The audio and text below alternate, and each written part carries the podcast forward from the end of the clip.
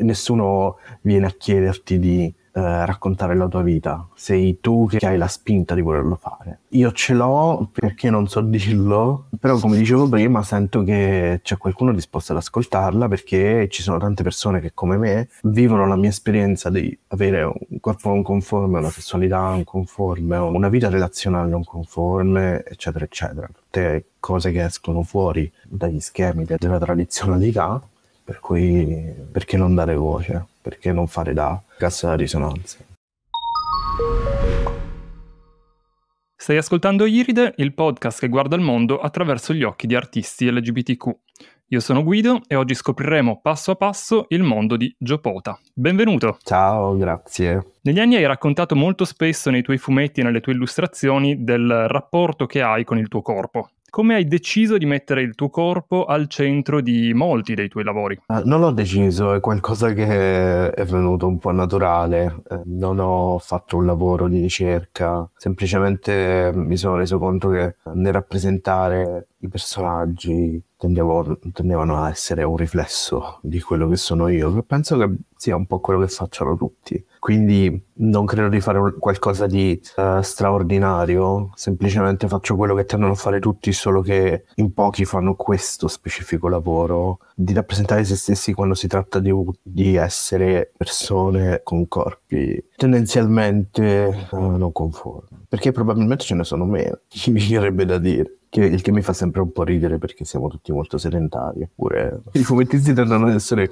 comunque abbastanza in forma. Al di là di questo, penso che ci sia um, una mancanza e anche una necessità. I lettori sono di, di tutti i tipi, eh, di qualsiasi forma, dimensione, colore, eccetera. E quindi c'è sempre qualcuno disposto e anche desideroso di, di vedersi rappresentato. Tu tendenzialmente rappresenti corpi, soprattutto nelle tue autoproduzioni, in contesti erotici. Come mai hai deciso di seguire questa strada? L'erotismo eh, è diciamo la parte sicuramente più intima, ovviamente, eh, che non trova sfogo in contesti che sono quelli per esempio della, dell'editoria, perché l'editoria tende a essere un mondo più superficiale dove andare a fondo è rischioso, molto rischioso e non tutti vogliono prendersi questo rischio. Io ho sempre vissuto uh, l'intimità del sesso in una maniera un po'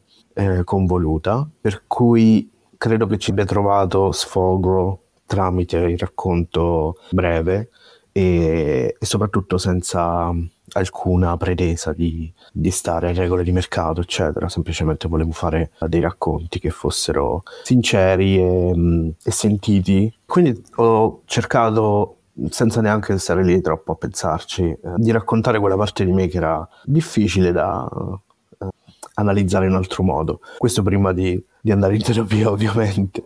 L'erotismo è un mondo tendenzialmente riservato a un certo stereotipo di corpi. Quindi ho pensato che potesse essere un, un, modo mm, per raggiungere delle persone che vogliono essere raggiunte. E che tipo di, di risposta hai dal, dal, pubblico? A quanto vedo sembrano tutti molto entusiasti. No, non credo di aver um, in un certo qual modo fatto un, un lavoro che non fosse effettivamente desiderato perché c'è sempre questa sensazione da parte di persone come me, uh, c'è la paura più che sensazione di non voler essere, eh, non voler essere desiderati. Quindi mh, quando mi approccio a questo genere di lavori non lo faccio a cuore leggero, mi viene naturale ma allo stesso tempo c'è una paura dietro. E mh, quando vedo che poi il pubblico, i lettori sono entusiasti di leggere questo tipo di, di storie, mi viene da dire che allora ho fatto la scelta giusta. Prima dicevi che le case editrici non si vogliono molto prendere il rischio, uh, però mi dici anche che c'è una risposta positiva del, del tuo pubblico al tipo di, di, lavoro che fai.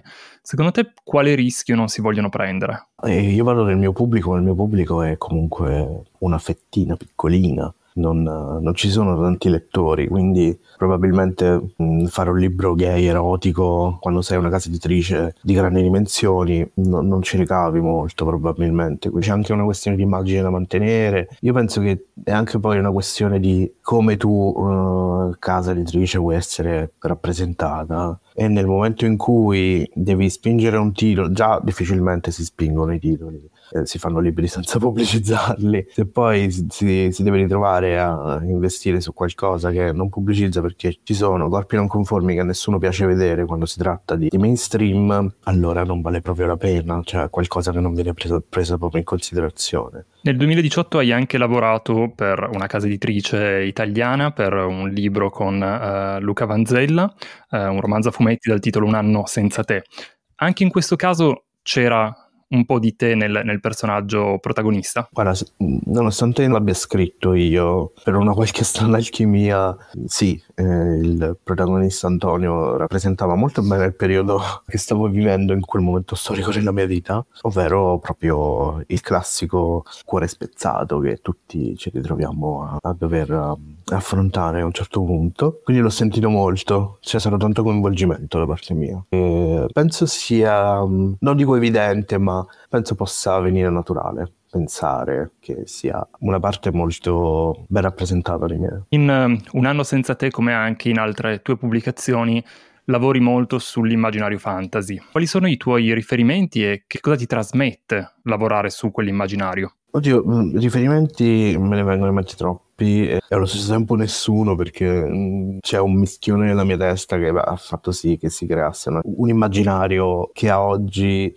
mi verrebbe da definire come un misto tra anime e letteratura postmoderna, cioè qualcosa di, che esiste nella mia testa ma non so ben spiegare, perché sono cresciuto negli anni 90 ho sentito tanto questo ritorno del fantasy che cominciava a fare capolino in quegli anni, ma che non si è mai realmente espresso fino al 2000 e che tutt'oggi fatica, secondo me, un po' a ingranare. Rimane comunque un genere un po' settoriale, anche quello. Eh, per quanto poi ci siano le opere mainstream, che per carità.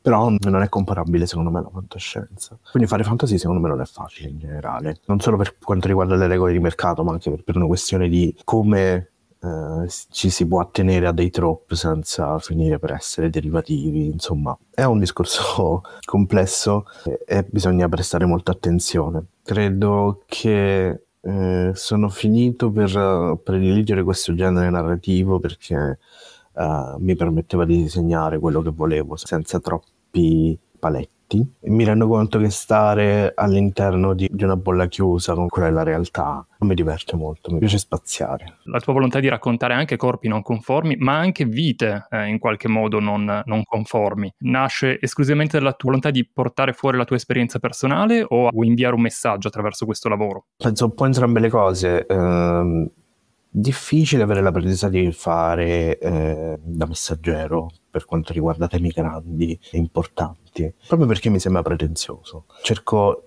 sempre di non pensare troppo a quale può essere il messaggio veicolato da quello che faccio, ma tendenzialmente parto dal presupposto che voglio raccontare una cosa e se poi c'è un messaggio che può essere recepito, bene. Nessuno viene a chiederti di eh, raccontare la tua vita, sei tu che hai la spinta di volerlo fare. Io ce l'ho perché non so dirlo, però come dicevo prima sento che c'è qualcuno disposto ad ascoltarla perché ci sono tante persone che come me vivono la mia esperienza di avere un corpo non conforme, una sessualità non conforme, una vita relazionale non conforme, eccetera, eccetera. Tutte cose che escono fuori dagli schemi della tradizionalità, per cui perché non dare voce? perché non fare da cassa da risonanza. Qual è il, il tuo rapporto con il pubblico uh, quando lo incontri di persona? Guarda, ne parlavo proprio in terapia eh, l'ultima seduta qualche giorno fa. Si viene a creare questa strana magia quando sono uh, dietro a un banchetto di un festival, uh, per cui la parte persona e la parte autore che mi compongono si incontrano. Tendono a essere un po' diviso in due. Ci sono dei momenti dove una parte prevale sull'altra e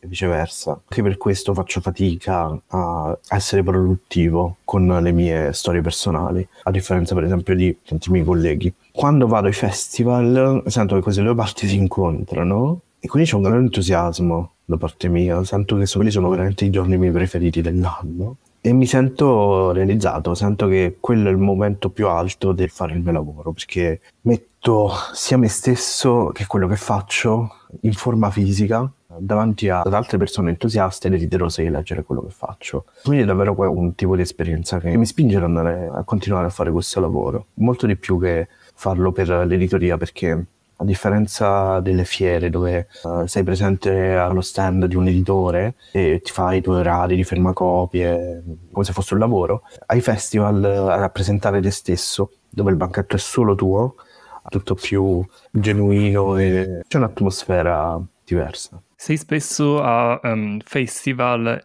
all'estero e um, immagino che la reazione del pubblico sia diversa rispetto a quello italiano. Noti delle differenze grosse e di che tipo? Noto solo una differenza di numeri probabilmente. Non credo ci sia un uh, diverso tipo di entusiasmo. È davvero una questione uh, di quante persone ci sono uh, e, e, quanta domanda c'è per questo tipo di, mh, mm, di lavoro, come anche a livello di demografica.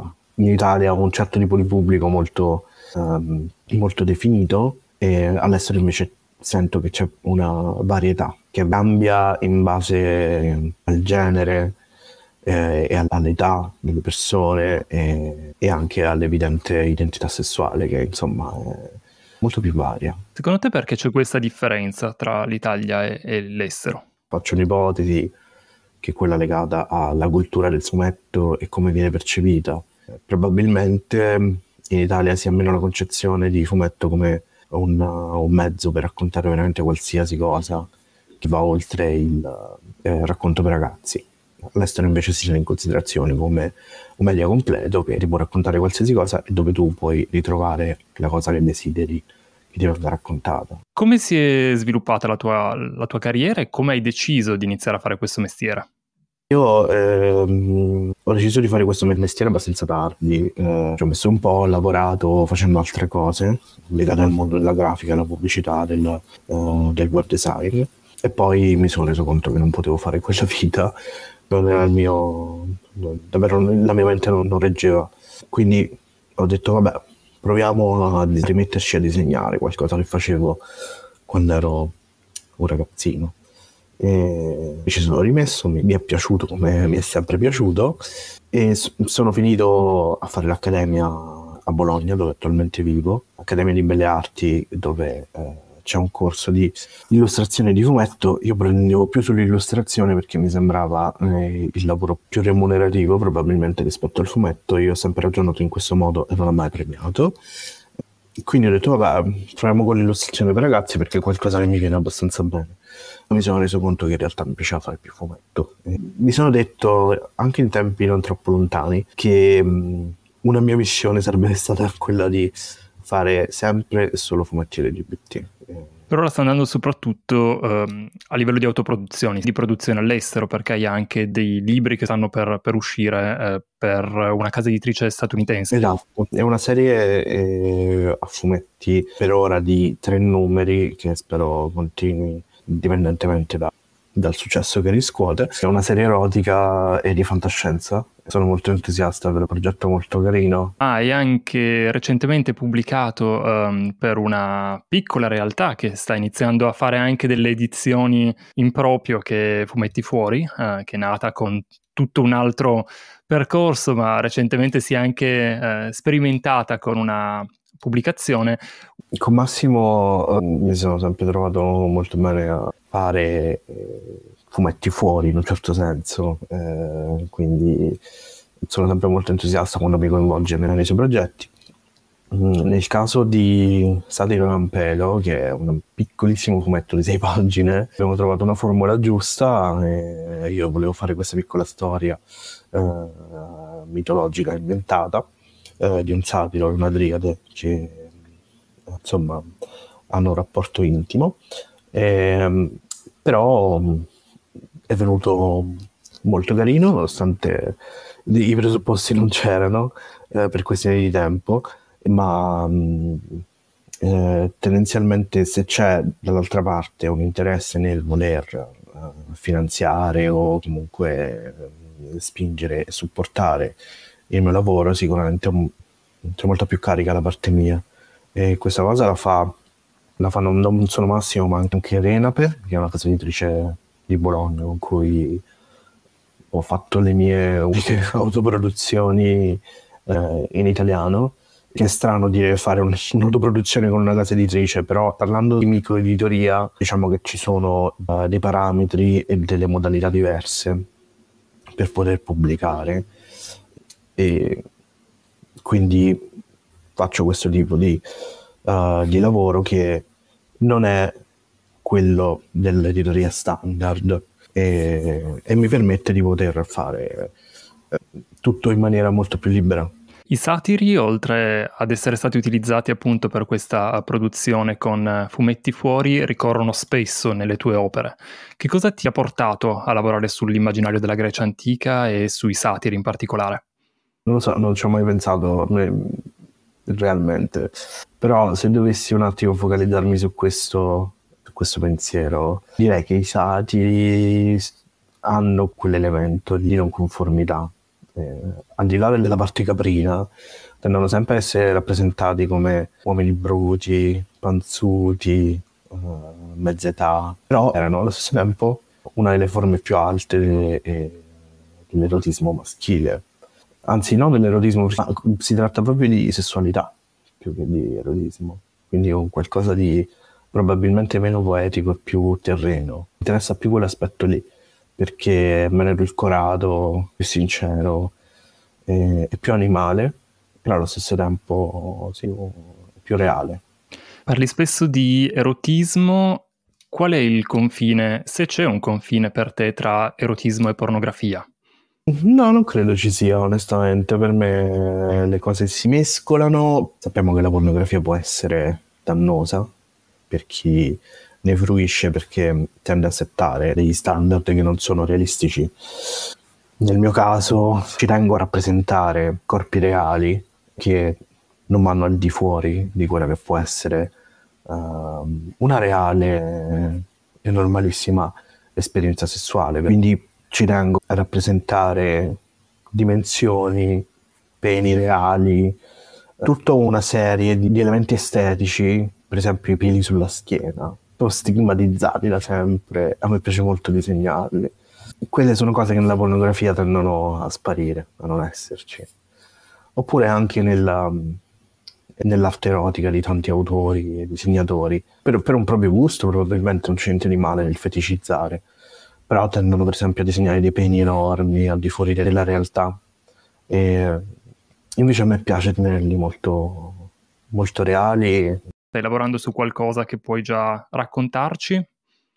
Allora, sto lavorando su dei progetti presenti, nel senso che ci lavoro da un sacco e sono eh, in un cantiere come quelli che sono lì fermi e ci si chiede quando è che finiranno. E uno è un progetto fantasy che si chiama, si chiama Mother Sea, eh, o Madre Mare in italiano, però lo sto facendo in inglese. È nato come, come webcomic ed è eh, al momento in sospeso perché è molto impegnativo eh, a livello di uh, realizzazione perché è un fumetto uh, a colori molto, molto disegnato e mi sono reso conto dopo 60 pagine che realizzarlo eh, senza un supporto economico è qualcosa che non che al momento non posso permettermi, quindi al momento è in sospeso, ma tendenzialmente non ho grandi progetti.